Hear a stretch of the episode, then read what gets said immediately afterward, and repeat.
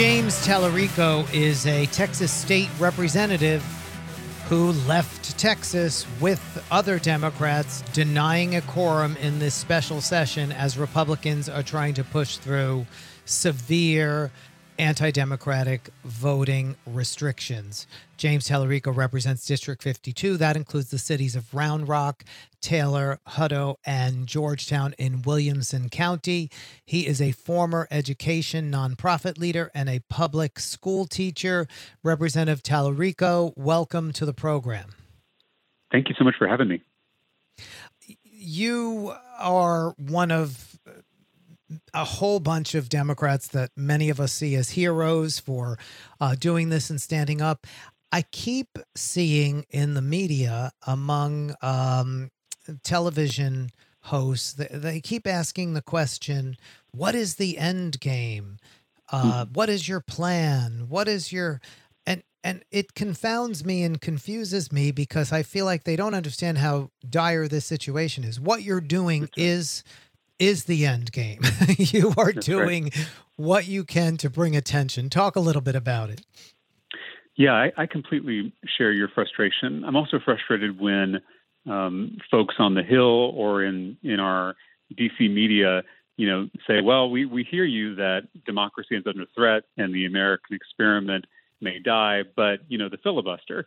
and we can't, you know, we can't make exemptions to the filibuster. Like it's just this, it's, it's these misplaced priorities, right? And and that's why I hope that we as Texas Democrats coming to our nation's capital are bringing a sense of perspective and a sense of urgency because I was elected to serve my community in Texas. That's the community that I grew up in, that raised me. And my neighbors, my family members, my constituents are losing their God given right to vote, the most sacred right in this country. It's under assault as we speak. We're, we are out of time in Texas. Uh, we are. This is happening now, and for our counterparts in D.C., fellow Democrats, I should say, these are members of my own party, for them to be fiddling while Rome burns is is incredibly frustrating, uh, and it's frightening, frankly. You know, to to be facing this kind of unprecedented assault on our democratic system and have democratic leaders not respond in kind uh, by saving our democracy really doesn't doesn't doesn't bode well for our future prospects uh, as a democratic system. Tell us about um, some of the meetings and uh, what you've heard and who you've spoken to. We've seen reports of uh, many of the Texas Democrats meeting with the vice president, meeting with others in the mm-hmm. White House. Talk a little bit about what's going on. Sure. We, I mean, we've had great meetings with uh, Vice President Harris. We had a great meeting with uh, Majority Leader Schumer, uh, as well as many other senators. We met with uh, Senator Elizabeth Warren this morning. You know, all of the meetings have been productive. Um, you know, all of those uh, those federal leaders have uh, have encouraged us and and um, you know praised our actions, which is which is nice. But what I want more than praise is action um, you know, the beautiful words that that President Biden spoke yesterday about about voting rights were uh, important and powerful. But you know, what's more powerful than words? Majorities. And mm-hmm. Dem- the Democratic Party has a majority in the House, has a majority in the Senate, and holds the White House. They have no excuse for not passing the John Lewis Voting Rights Act and the For the People Act. And I hope that by us coming here, we can demonstrate the uh, the problem at hand, and we can hopefully inspire uh, leaders like Joe Manchin to use every tool in their toolbox to save American democracy. Uh, as you know, we all left behind our families. We left behind our, our elderly parents. We left behind our sick loved ones. I have I have a, a colleague that came with us who had to cancel her wedding to come here to break quorum Wow. those are the kind of personal sacrifices we're making. Obviously, it's nothing compared to the sacrifices that brave Americans have made throughout our entire history to protect the right to vote. And all Joe Manchin has to do, all he has to do, is make one exception to one Senate rule, and he can save this American experiment. So I, have I you, that contrast. have you met with him? I saw reports that you were meeting with him. Yes, we have not met with him yet, but we will be meeting with him. Um, the meeting is currently being being scheduled. Uh, and so I I hope you know not only do we um, do we bring persuasive arguments, but I hope just our very presence can be a reminder to Senator Manchin about um, about the dire straits we're in uh, in states like Texas and Georgia, and the need for him to act now uh, to pass these critical pieces of legislation. Yeah, and you know, one of his points that he's made is that we can't have uh, partisan voting laws. We can't have laws passed that only Democrats will vote for if we get rid of the mm-hmm. filibuster. Uh, but that's what happened in Texas. Like uh, uh that, mm-hmm. it just seems that point that he he doesn't get, or he doesn't want to see right. that. Right, and and and that's why we have to separate out voting rights as different from every other issue. Voting rights is not an issue like all the rest. And you know, as to be very honest, you know, I'm a Texas Democrat uh, in a state dominated by Republicans. We don't hold a majority in the House. We don't hold a majority in the Senate. We don't have the governor's mansion. We haven't won statewide office in Texas since 1994 when I started. and started. you're very gerrymandered so, state. That's right. Yeah. It's, uh, we we we are a um, a, a, very um, you know beaten down minority in Texas. Uh, we still got a lot of fight in us, as you've seen this week, and we fight every day on the House floor. We fight on issues like abortion and guns and school curricula and immigration.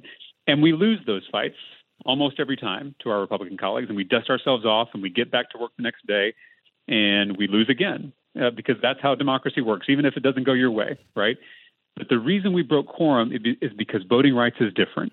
Voting rights is foundational, and the Republicans are trying to rig the rules of the game.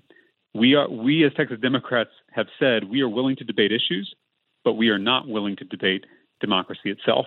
That's why I think an exemption to the filibuster needs to be made for voting rights because it is essential, because it is foundational, because it underpins the entire system that we enjoy as Americans. Uh, absolutely agree.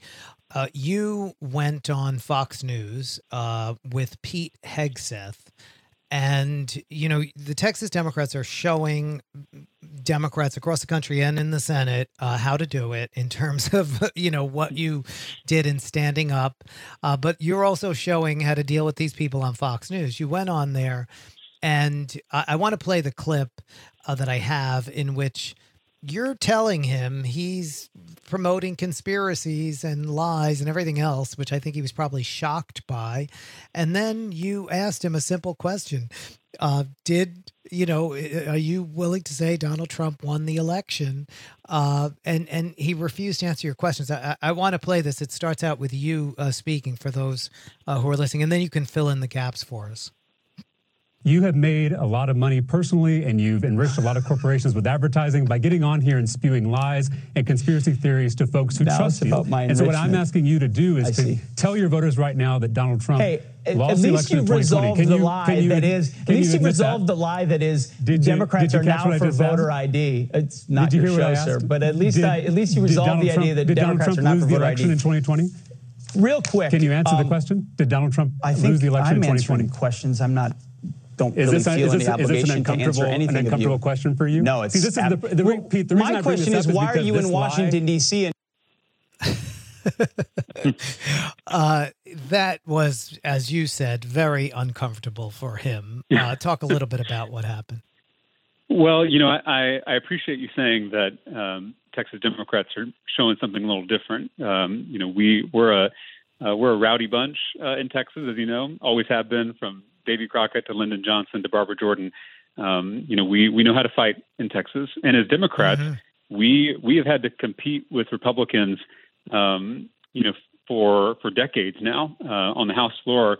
You know, as a Democrat in Texas, uh, you've got to you got to be ready to go toe to toe with with Republicans, and you got to be willing to push back and fight back.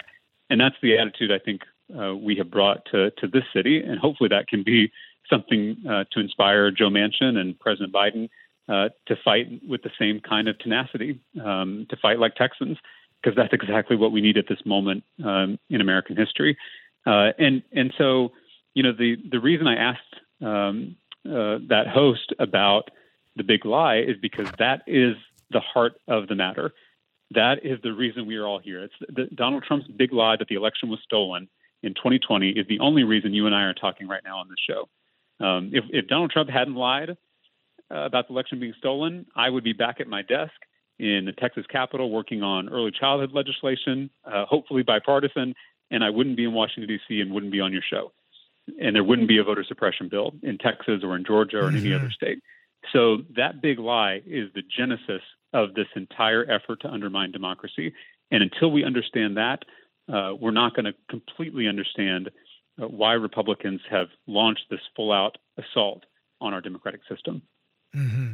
And that clip that I just played went viral uh, on Twitter. And you know, again, getting back to what I said at the beginning of the interview, when I see these inter- these hosts saying, "What is your end game? What is your plan?" and I say, mm-hmm this is the end game. You're getting the message yeah. out, and and you went into right. the belly of the beast, Fox News, and you took right. them on, and and their viewers had to see it, but also many other people now saw that, and of yeah. course the press conferences you're all having, the meetings you're having, you're bringing right. attention, and if part of the bringing attention is shaming some of other other Democrats who don't have uh, the courage in Washington, that needs to be done, and and yep. that is the end game. This is an emergency. That's exactly right. It needs to be treated like an emergency. You know, we just celebrated America's 244th birthday, um, and if we expect this American experiment of ours, this precious democracy of ours, to survive for 244 more years, then we have to act. Um, and we can't be worried about uh, adjusting Senate rules. Uh, we can't be worried about political considerations on on Capitol Hill. This is bigger than that. It is bigger than Texas Democrats. It's bigger than Joe Manchin. It's bigger than Joe Biden. This is bigger than all of us. And too many people throughout the history of this country have fought and bled and died for the sacred right to vote. And I know that my colleagues in Texas uh, and I, we refuse to sit by and idly watch this democracy of ours wither on the vine. We had a lot of discussion about the president's speech, uh, which was very powerful in terms of what he said. Um, and, you know, he gave it in Philadelphia. Um, I think he gave this speech because people had been pressuring him to speak out on this issue. But he didn't bring up the filibuster. He didn't talk yep. about it. He didn't come out against it. And, you know, it's what a lot of people uh, are criticizing him about. And, you know, there are those who are saying, well, maybe behind the scenes they're doing this or that. From your sense in the meetings you're having, what is your sense of what is being done on this in, in, in terms of what the White House is doing? You know, in the meetings that I've had, I'm I'm I'm comforted to know that these federal lawmakers, from the White House to the Senate to the to the um, to the House, these leaders understand there's a problem and that's that's a good start. You know, I think what the question before them is what actions are they willing to take to solve that problem? And currently, it seems like there may be movement on some kind of compromise uh, voting rights legislation. And honestly, as a as a, uh, a legislator in Texas who who only cares about protecting the rights of his constituents to vote, I will take any any compromise that will accomplish that end. Uh, and so I, I, hope, even if it's not the full uh, version of the For the People Act, which I think is necessary, but even if it's not that that full version of the bill, as long as we get some type of bare minimum protection for my constituents, I'll consider that a victory. And would that compromise be a compromise that would be agreed to avert the filibuster over, or the idea that there would be Republicans who would vote on that? That I think remains to be seen. Um, okay. You know, I think the, first step is for is for uh, Democratic lawmakers uh, in in both chambers to come to an agreement, um, and that is easier said than done at this point. But the mm-hmm. but the the point of our visit is not to work out the minutia of the bill, um, and it's not to forge compromise in Congress because we're not Congress people. The only goal of our visit is to underscore multiple times how urgent this crisis is and explain in clear language to our federal counterparts that if we don't do something now, this democracy of ours will unravel. Absolutely true. And thank you uh, on behalf of so many of us uh, for doing what you did, and and and to the other uh, Democrats uh, who left, and and um, and and also uh, speaking out and going on Fox News and uh, sounding the alarm. Uh, it, it's it's it's such important work, and we really do appreciate it. Well, thank you. I, I appreciate all the support, and honestly, part of this part of our mission was to turn the media spotlight onto this topic, and so by you covering this on your show, you're helping us achieve that goal, and, and I want to thank you for that. And and yes, thanks for coming on the program, and we look forward to having you back as this uh, proceeds. Uh, really great speaking to. with you. James you. Talarico, who is a representative in Texas, one of the Texas Democrats, District 52 uh, in Texas, and someone who has uh, also taken on Fox News. Great speaking with him. You can follow him at James Talarico, T A L A R I C O, on Twitter. We're back in a few minutes. The Michelangelo Signorile Show. No limits, no boundaries. On Sirius XM.